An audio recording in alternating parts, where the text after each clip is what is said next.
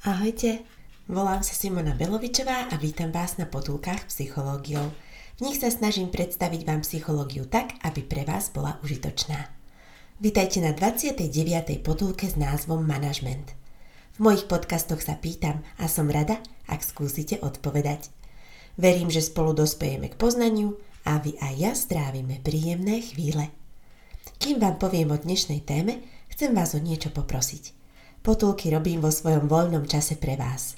Ak vám do života prinášajú hodnotu, ktorú oceňujete, môžete ich tvorbu podporiť. Číslo účtu nájdete v menu podporiť na www.potulkypsychologiou.sk Ďakujem pekne, vážim si to. Na webe Potuliek nájdete aj môj mail v prípade, že ma chcete kontaktovať. Rada vám urobím psychoporadenstvo. Verím, že aj pritom nám bude príjemne.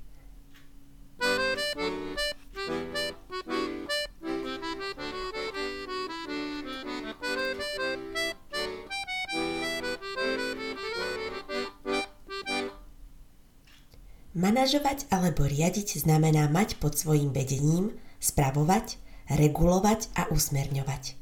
Koho alebo čo? V podstate kohokoľvek a čokoľvek, čo je pod naším vplyvom. Nemyslím manipuláciu, hoci od manažovania je k manipulácii tenká čiara.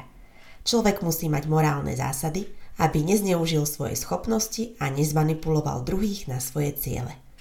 Ľudia s vysokým EQ druhých nemanipulujú, aj keby mohli, keďže sú zvýšene empatickí.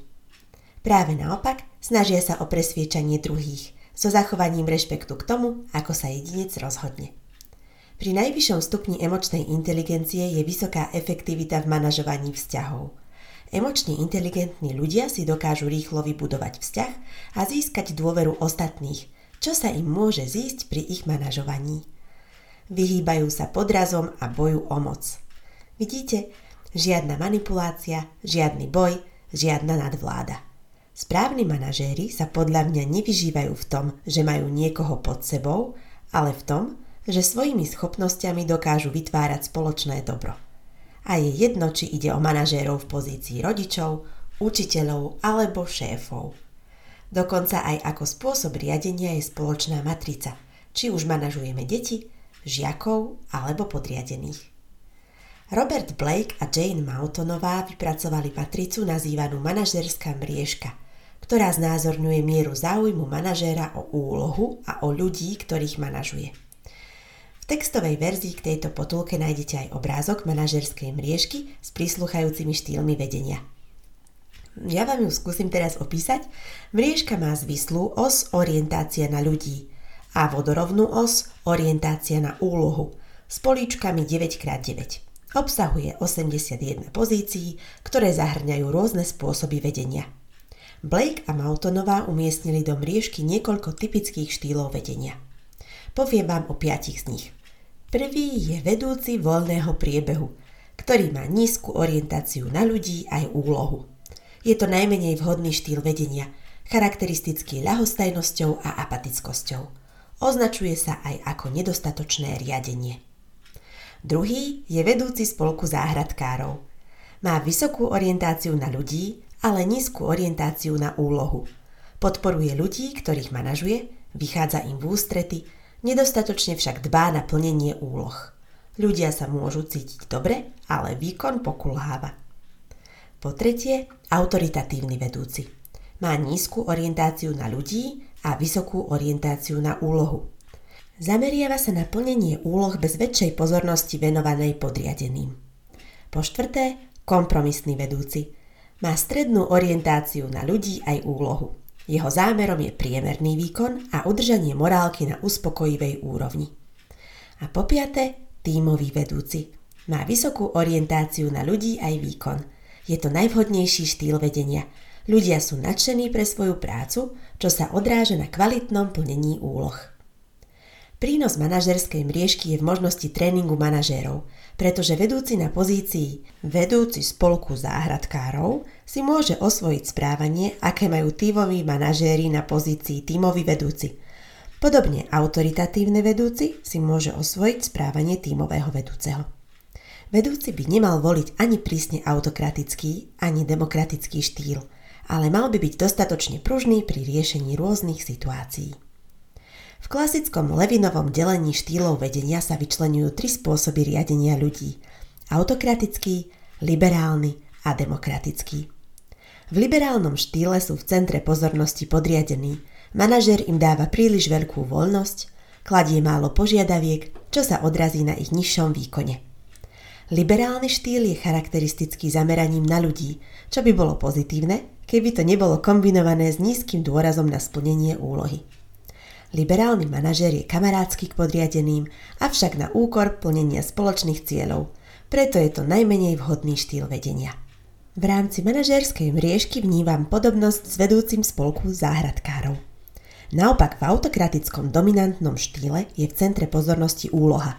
Typická je komunikácia z hora nadol, manažér vydáva príkazy, nediskutuje s podriadenými, preto sa označuje aj ako vojenský, Zamestnanci sa často neodvážia vysloviť svoj názor, lebo sa obávajú sankcií. Za istých podmienok je autokratický štýl vhodným štýlom vedenia, najmä v krízových situáciách ako napríklad úraz na pracovisku, kde nie je čas na diskusiu a musí sa rýchlo konať. V demokratickom kooperatívnom štýle vedenia sú v centre pozornosti ľudia aj úloha. Nadriadený buduje dôveru u podriadených tým, že ich neklame, podporuje kooperáciu, dáva dobrý príklad, málo prikazuje a veľa podnecuje iniciatívu. Vnímam zhodu demokratického štýlu podľa Levina s tímovým vedúcim podľa manažerskej mriežky. A viete, ktorý zo štýlov autokratický, liberálny a demokratický sa využíva v manažerskej praxi najviac? Je to demokratický štýl. A najmenej autokratický štýl, teda aspoň by sa mal. V súčasnosti nastala reforma Levinových štýlov vedenia, ktoré sú klasickou teóriou manažmentu. Na základe výskumov sa zistilo, že ani demokratický štýl nie je vždy vhodný a naopak autokratický štýl je občas najvhodnejší. Ako pri spomínanom úraze na pracovisku. Viete si predstaviť, že by si zamestnanec zlomil nohu a diskutoval by sa, čo s tým? Veď by trpel v bolestiach, keďže každá diskusia zaberá čas. Vtedy je nevyhnutné čas okresať na najnutnejšie úkony ako prvú pomoc a zavolanie záchranky. Vedúci, ktorý inak môže viesť výborné diskusie a rešpektovať podriadených, by mal vedieť v krízovej situácii stručne a promptne vydávať príkazy. To nič neuberá na rešpekte k zamestnancom, ktorý sa prejavuje tým, že im manažér dôveruje v splnení príkazov. Aktuálne sa vychádza z toho, že všetky štýly vedenia majú svoje výhody aj nevýhody a sú aplikovateľné podľa situácie. Napríklad nevýhodou demokratického štýlu je časová náročnosť k získaniu rozhodnutia. Vymedzuje sa tzv. situačný štýl, v ktorom je kľúčová schopnosť prispôsobiť realizovaný štýl konkrétnym podmienkam. Pri tvorbe nového projektu si myslím, že je vhodné uplatniť liberálny štýl. Pri nastavení stratégie týmu demokratický štýl a pri krízových situáciách na pracovisku autokratický štýl. Manažér má viesť, mať jasný plán a ísť príkladom. Napríklad učiteľ je manažérom v triede a podľa výskumov sa žiaci zhodujú, že dobrý pedagóg je v správnej miere dominantný a zároveň ústretový. Opäť vyvodzujem potvrdenie zdravej kombinácie zameranie na vzťahy, to je tá ústretovosť, a výkon, to je dominancia, ktoré je ideálne vyvážiť. Otázkou je, či sa človek manažérom rodí alebo stáva. Skoršie teórie znázorňovali manažéra ako veľkú osobnosť, niekoho, kto sa osvedčí ešte pred vedením týmu. Mala by to byť hotová osobnosť, skúsená a neomilná. Kto je však taký? A ako mohol nabrať skúsenosti, ak ich nemal kde získať? Aj zamestnávateľia chcú často v pracovných ponukách zamestnanca s praxou, čo je na jednu stranu pochopiteľné, aby vedel dobre vykonávať pozíciu. Na druhej strane je dokázané, že ak sa človek skutočne snaží, môže predstihnúť aj niekoho s pôvodne vyššími schopnosťami, kto sa nerozvíja. Výskumne sa tým zaoberala moja obľúbená psychologička Carol Dweková a viac sa o tom dozviete v 11. potulke. Ako sa vraví, kde je vôľa, tam je cesta. Tiež mi pritom napadá heslo, že človek rastie s funkciou. Viem o nejednej mladej mamičke, ktorá nemala skúsenosti s deťmi, Napriek tomuto s vlastným dieťaťom zvládla. Rástla s funkciou matky. A poznáte manažéra, ktorý manažoval už brúšku svojej maminy? Ja nie, ak sa neráta, že ju posielal na toaletu, keď prijala potravu, alebo ju primel jesť o trošku viac ako predtým. V skutočnosti každý manažer musel narásť, pričom rast je hlavnou psychologickou funkciou autentického človeka. A keď rastie on, nebojí sa priznať chyby, dáva dobrý príklad pre rast svojich podriadených. Teraz trochu z iného súdka.